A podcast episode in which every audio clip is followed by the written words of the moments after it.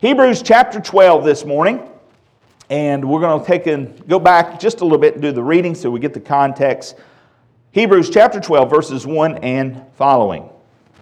Therefore, we also, since we are surrounded by so great a cloud of witnesses, let us lay aside every weight and the sin which so easily ensnares us. And let us run with endurance the race that is set before us looking unto Jesus, the author and finisher of our faith, who for the joy that was set before him endured the cross, despising the shame, and has sat down at the right hand of the throne of God. For consider him who endured such hostility from sinners against himself, lest you become weary and discouraged in your souls. You've not yet resisted to bloodshed striving against sin. And you have forgotten the exhortation which speaks to you as to sons. My son, do not despise the chastening of the Lord, nor be discouraged when you are rebuked by him. For whom the Lord loves, he chastens. And scourges every son whom he receives. If you endure chastening, God deals with you as with sons. For what son is there whom a father does not chasten? But if you are without chastening, of which all have become partakers, then you are illegitimate and not sons. Furthermore, we've had human fathers who corrected us, we paid them respect. Shall we not much more readily be in subjection to the Father of spirits and live? For they indeed for a few days chastened us as seemed best to them, but he for our profit, that we may be partakers of his holiness. Now, no chastening seems to be joyful for the present, but painful. Nevertheless, afterward, it yields the peaceable fruit of righteousness to those who've been trained by it. Therefore, strengthen the hands which hang down and the feeble knees, and make straight paths for your feet, so that what is lame may not be dislocated, but rather be healed. Pursue peace with all people and holiness, without which no one will see the Lord. Looking carefully, lest anyone fall short of the grace of God, lest any root of bitterness springing up cause trouble, and by this many become defiled. Lest there be any fornicator or profane person like Esau, who for one morsel of food sold his birthright. For you know that afterward he wanted to inherit the blessing, he was rejected, for he found no place for repentance, though he sought it diligently with tears. Heavenly Father, I pray you will fill me with your spirit this morning. I pray you'll speak to us. You be our teacher through your word today, through the Holy Spirit, that you would draw us near. Lord, we're here to worship you. We're here to grow in the grace and knowledge of our Lord and Savior Jesus Christ. And so, Lord, I just ask this morning, just simply let me be a vessel. Help me be out of the way. But Lord, you work in me and through me to deliver what you desire for us to hear. And then give us ears to hear and eyes to see. Lord, help us to receive this truth this morning. Help us to not only hear this word, but heed it. Help us, Lord, as we go out from here, that we go out different than how we came in. So I pray that this word find fertile soil. Plant your truth in our heart. And Lord, may it truly bring forth fruit. We'll give you the praise because we ask it in the name above every name. In the name of Jesus Christ our Lord. Amen. You recall last week we unpacked this package and uh, we talked about the love of discipline and we talked about how many of us were chastened as children, uh, spanked as kids. We talked about the three types of discipline the correctional, the preventative, and we were getting to this one, the educational. And so when we think about this passage of Scripture, it, it, it flows in context to understand it this way Discipline is good. Discipline is love in action. And we often think of the first as discipline as being corrective um, and, and, and, a type of punishment. And that's just one form of discipline. Uh, anybody here other than Pastor Nate uh, likes to work out, actually run somewhere if you're not being chased? Anybody else enjoy exercising? I was going to say I'm in good company. Yeah, there's a few of you that enjoy a little exercise. Hey, that takes discipline, doesn't it? That's not a negative discipline, right? That's a positive discipline. It hurts, it stinks. You know the best part of my workout? When I'm done, the finish. Yeah, he said the shower. Uh-huh. but, yeah, maybe for those around me. but uh, yeah, it, look, preventative. The, the, the, that's, that's the other thing that we find in discipline. One is correctional, one is in the, in the sense of punishment, one is preventative. We saw this last week. We talked about the Apostle Paul. And he was given a thorn in the flesh. He prayed to remove it. God, please take this from me. Three times he asked. God said his grace was sufficient. And so he did not remove that. Why? Because it was to keep Paul humble. You know, God allows things in our life sometimes to keep us humble. Sometimes He allows things in our life in the form of discipline to prevent us from going down a path, to prevent us from doing something that would bring harm. And so then we talked about the educational for instruction. And again, we, we learn this uh, you think about the story of Job, as we mentioned last week, and in the story of Job, Job was blameless. No sin. God allowed Satan to do what he did. And then when we get to the end of the story, through all that Job went through, through all the suffering and the pain he experienced, we get to the end of the account, and Job has learned a lot about himself. But most importantly, he has learned a lot about who God is. And guys, sometimes that's what our trials are for. Sometimes our suffering is that we might learn something about ourselves, but more importantly, that we might learn something about who God is and His character. And so these are the three types of discipline. We talked about the parenting last week. We talked about the chastening, and that word in your text was used seven times down through verses uh, 5 through 11.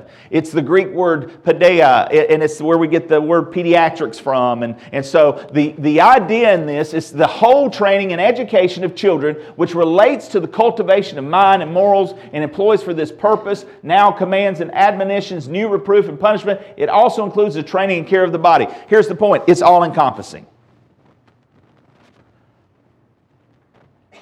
And God, as a heavenly Father,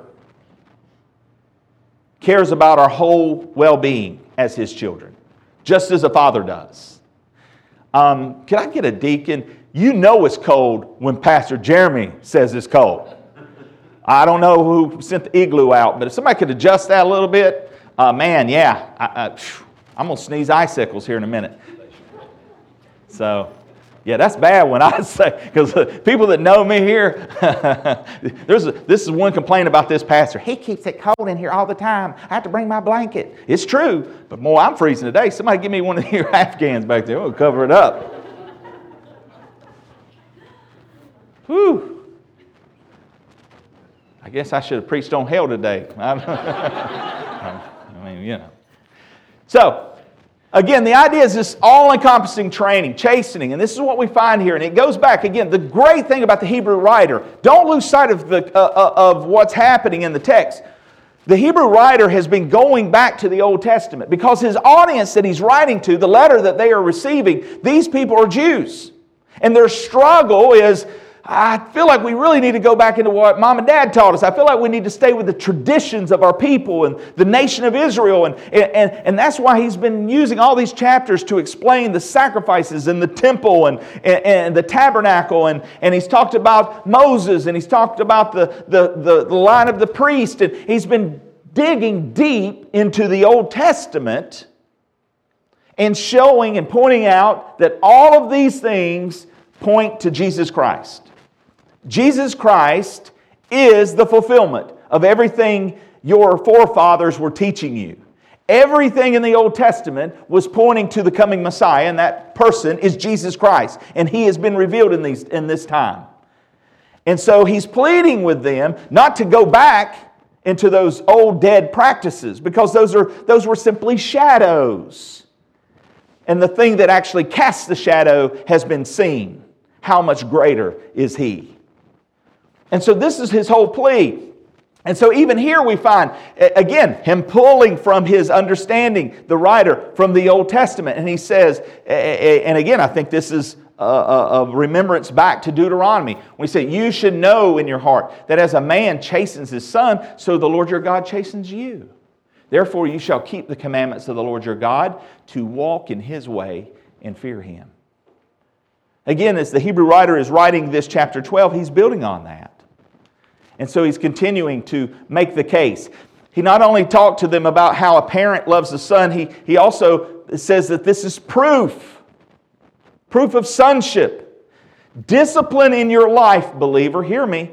Discipline in your life, believer, is proof that you're a child of the king.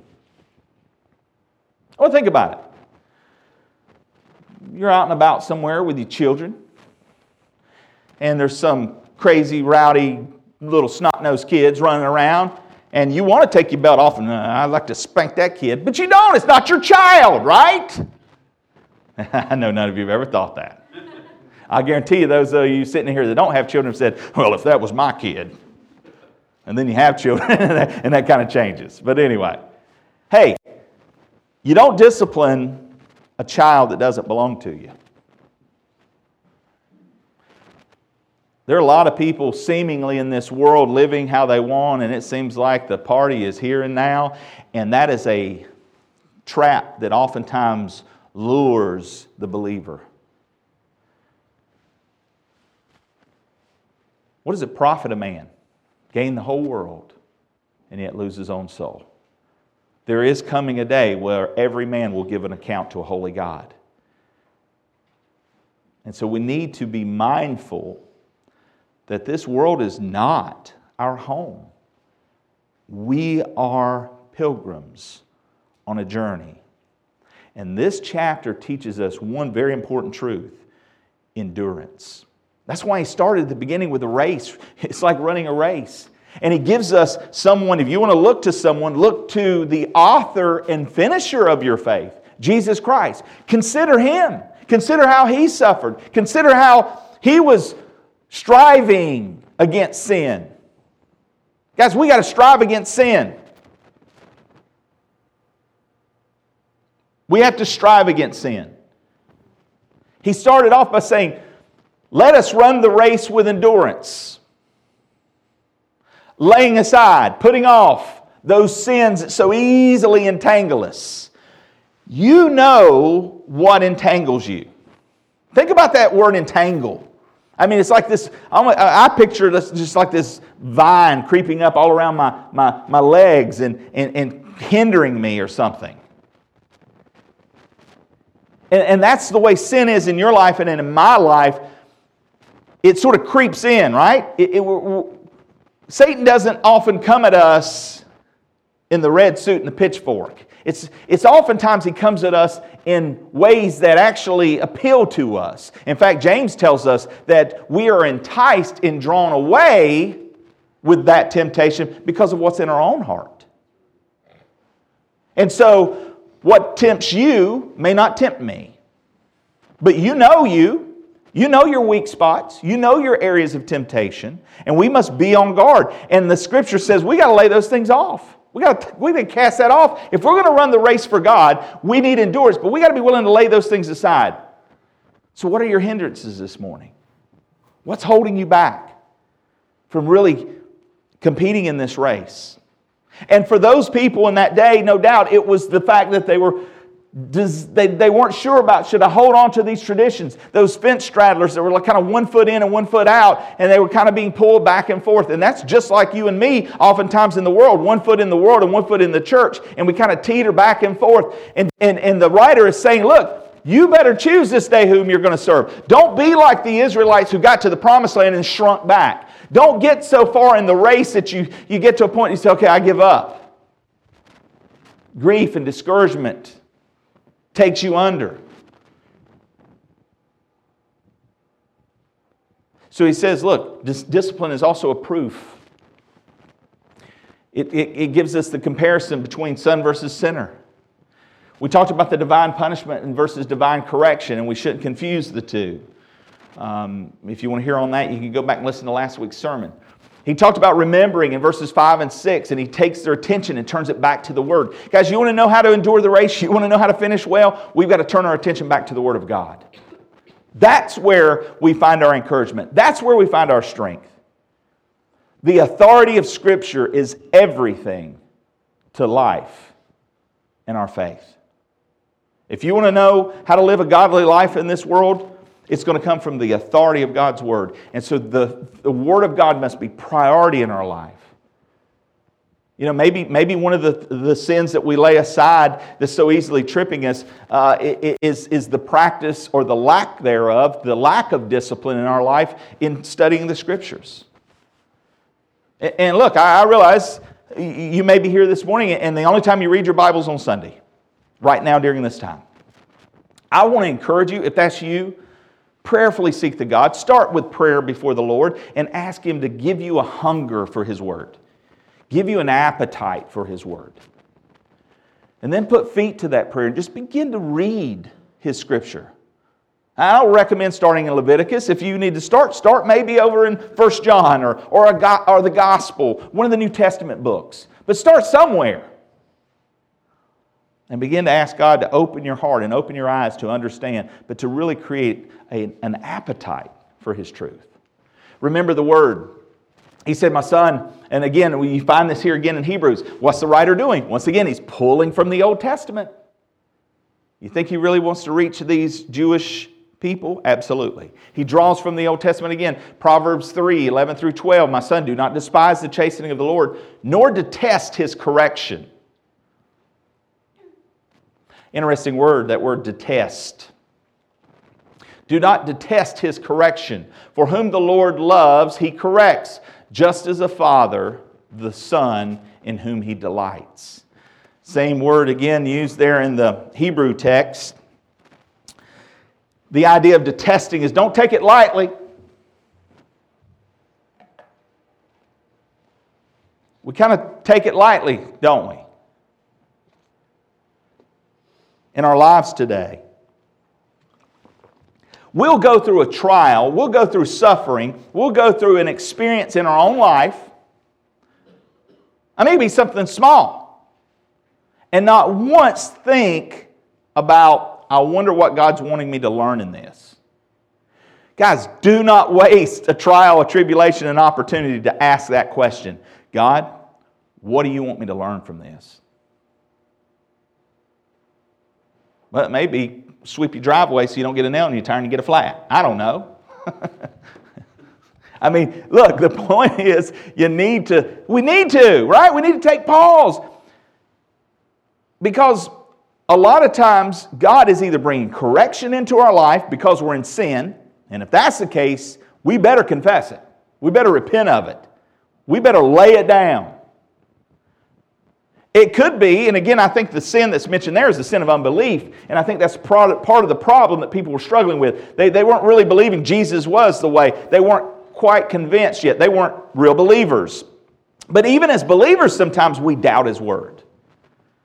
And so maybe that is coming into our life, and, and the sin we really need to, to confess is that of doubt.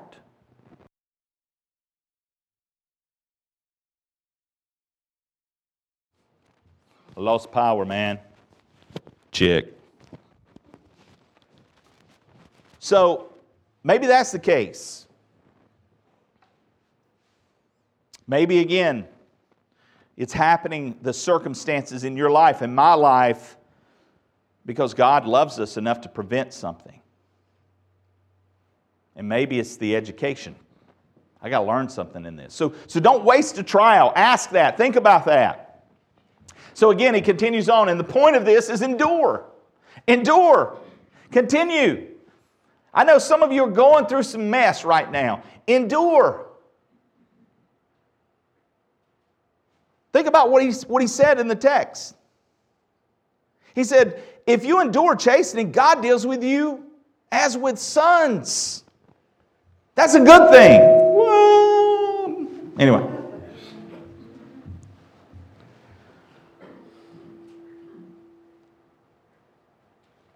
But if you're without chastening, he says you're illegitimate. You're not a son at all. It should be very scary. Now, I don't think you should go out and test that. I'm not saying, you know, well, I think I'll go sin and see if God spanks me. you be very careful with that one. You know, it could be the difference between life and death. Let's go to the Old Testament again. Again, here, it, once we find it again in the scriptures. Go to uh, Deuteronomy 21. Let's go to old Dude. Let's go see old Dude. Y'all know Dude? Deuteronomy. Deuteronomy 21.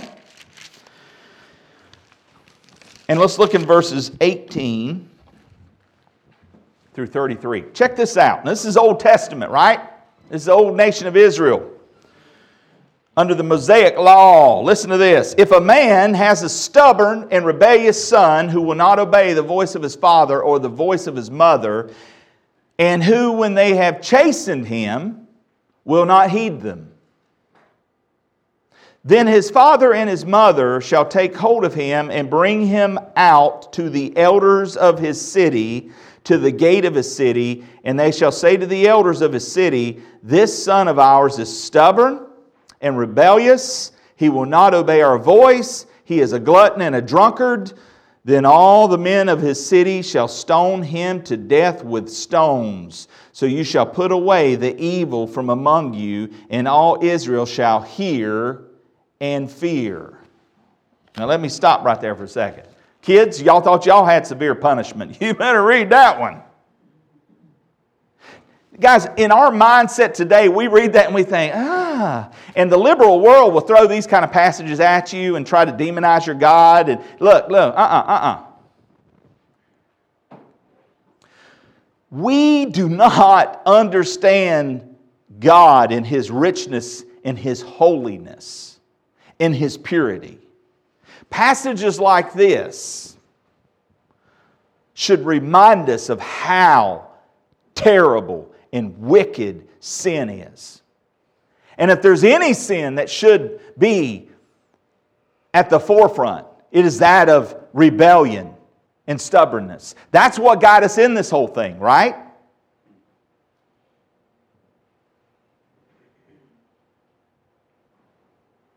This was an Old Testament practice. Let me ask you a question. How many times do you think this probably had to happen before the message was clear? I got to think it might have only happened, I would hope, a few times. But I bet you what probably happened was the people of God began to loosen their practice. They became less disciplined in this and a little leaven leaven the whole lump. Isn't that the way it works? I don't know about you, but in my house, I'm just going to be honest and transparent. This is how it works in my house. We go through seasons, you know, ups and downs in our life with the, with the whole discipline thing. There are some times, man, we're on our game. You know. All right, kids, new rule in the house. We're going to ask you to clean your room one time. Once we ask, one time. If it's not done when we come back, then discipline. Not up for discussion. That's the season when we're on our game. And so we'll say, hey, kids, need to get the room cleaned up. Come back, room's clean. Woo! That is a rarity. Okay, that's like one of the blood moons. It only shows up once in a while. Just a joke there. What normally happens in the Varner house, again, being transparent, kids, I need you to clean your room. This room ain't cleaned yet. I told you I'll pick up this mess. We need to get this mess cleaned up. We got to go. Why have y'all not picked this mess up yet? Mom, deal with your children. Mom comes down there and wags her finger at them, and she comes back and she says, You're going to have to go in there and straighten them out. Sound familiar? Maybe y'all have lived this story. But isn't it strange they will, they will respond with what we give them. When we were tight in our discipline, it happened. When we were loose in our discipline, they know they can get away with it. James Dobson talks about there's this siren in our voice, and they know it. Your children know the siren. Those first ones are just false alarm. But when you hit the one that they that, where you mean business, oh, they hear that siren. Yes, sir, we got it. And I think what happened is God put the siren in the beginning so there would be this strong emphasis. And in a time period in history when those people had experienced the deliverance of God in amazing miracle fashion, and the leading out of Egypt and the crossing of the Red Sea, and just the, the hand of God in amazement. And they, they are given these instructions? Aye, aye, Captain, yes, sir. And so they were on their game. And somewhere along the way, unbelief, doubt, not really taking God at His word, it's not that big a deal. And eventually, you have the nation of Israel in captivity and all kinds of problems, all kinds of mess. Guys, is it any wonder that in America today there's anarchy and chaos and safe spaces?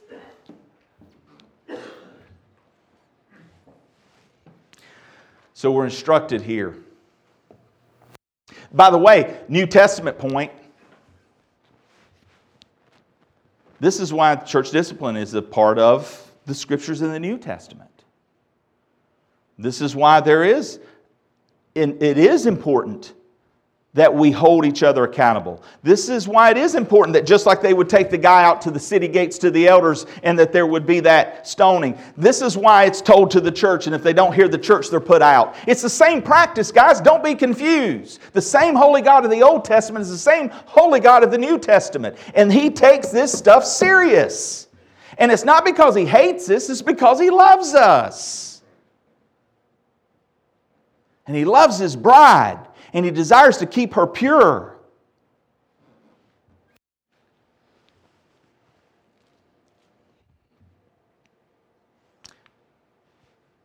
He's more concerned with our holiness than our happiness.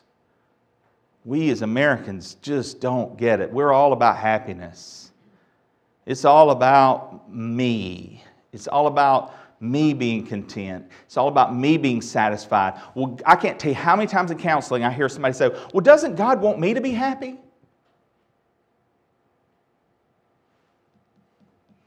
I had a lady once tell me this, not from around here, from somewhere else. She had an affair on her husband. And her pastor, her pastor, she Get that? She told her God wants her to be happy and that it was okay if she left her husband in that situation and demonize her husband.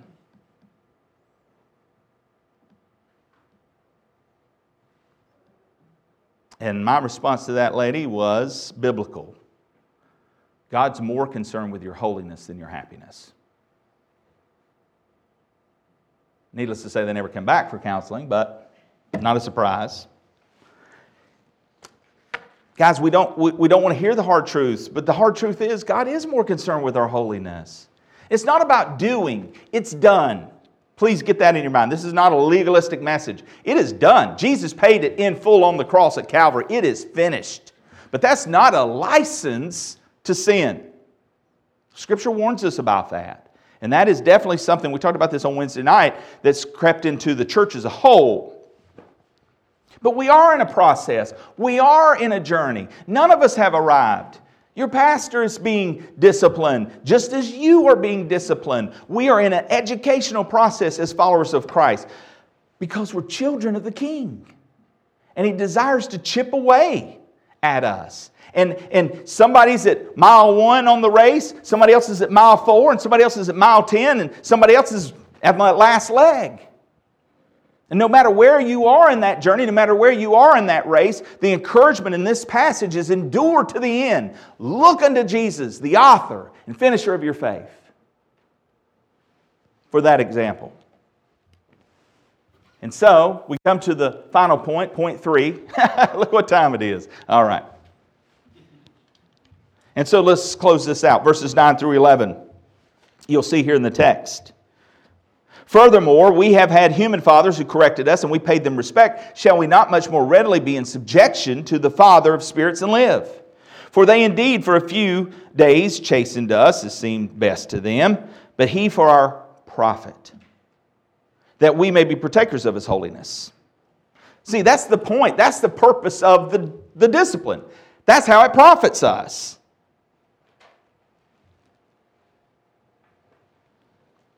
That we may be partakers of his holiness. Now, no chastening seems to be joyful for the present, but painful. Nevertheless, afterward it yields the peaceable fruit of righteousness to those who've been trained by it. So, what does this say? Well, we see some things that are for our profit. Number one, and I know it's hard to see that, respect. Discipline teaches us respect. Just like you respected your father when he disciplined you. And again, I told you this last week, I knew my dad loved me when he disciplined me. Now, listen, some dads discipline wrong. Do not let the imperfection of a father be a reflection of the perfection of the father. Do you understand what I'm saying there? A lot of us have had bad examples in parents. They didn't discipline. There's a difference between a loving father who disciplines to correct, there's another where they abuse. And that's not, not what we're speaking of. And you know the difference. But our Heavenly Father disciplines out of love, and it's for our profit. It's that we might respect Him. Look, the beginning of uh, the, the fear of the Lord is the beginning of wisdom. The reverence to God, that reverential fear. That's where wisdom starts. That's where it starts. And so, if you, if you desire to be wiser in, in this life and wiser in your way, then, then we need to start there. I need to ask God to give me a, a, fresh sense of awareness, a fresh sense of reverence to His holiness, to His goodness, to His grace, to His mercy, to His very character. God, help us to have that. And, and, and that brings life. God's desire in this is that we would experience life. And specifically in the audience, he was writing to eternal life because they were teetering to go back into Judaism or follow after Jesus Christ and, and, and receive the promise of the new covenant. That would bring life, life eternal. That's great profit. Holiness, he said in verse 10. And again, that's his desire that we might be conformed more and more to the image of his son. Righteousness. These are all things of profit, guys. This will profit our life. This will profit our testimony. This will profit our church. This is the life of abundance Christ promises us. That is great profit. It's training. And if we'll allow God to train us in these moments and we, we will learn, we will grow, it produces great fruit. Afterward, it yields the peaceable, get that word? Peaceable fruit of righteousness.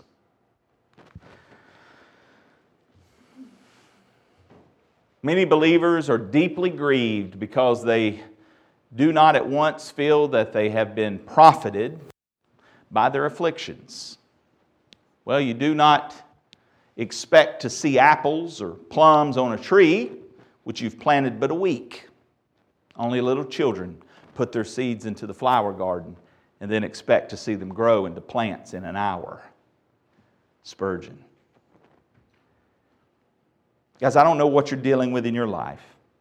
I don't know what discipline you are under. But I know this don't expect the results right now. This race is a race of endurance. And so I want to encourage you this morning persevere in the race that you're running, fixing your eyes on Jesus Christ, the author and finisher of your faith. Let us draw nearer to Him. He will draw nearer to you. Let us lay aside those things and let's run this race and let's run it well. Let's be trained by what God is doing in our circumstances and begin to ask afresh Lord, what are you showing me? What are you teaching me? What do you want me to learn through this? And let's be trained by that. And it's going to bring forth the peaceable fruit of righteousness. That's a great thing. And it's something God desires to do in us and through us. So, in conclusion, do not despise the chastening of the Lord. Don't take it lightly. Don't let it just come and go, missing the whole point. Let God work in your circumstances in life. It is to grow us into the image of His Son. It's part of parenting, right?